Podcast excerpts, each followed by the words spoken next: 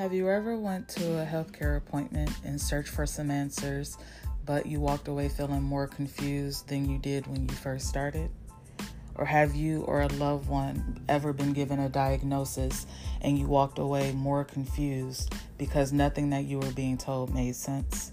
So ultimately, you end up leaving your appointment, hopping on our infamous friend, Dr. Google, and search for answers in terms that you can understand.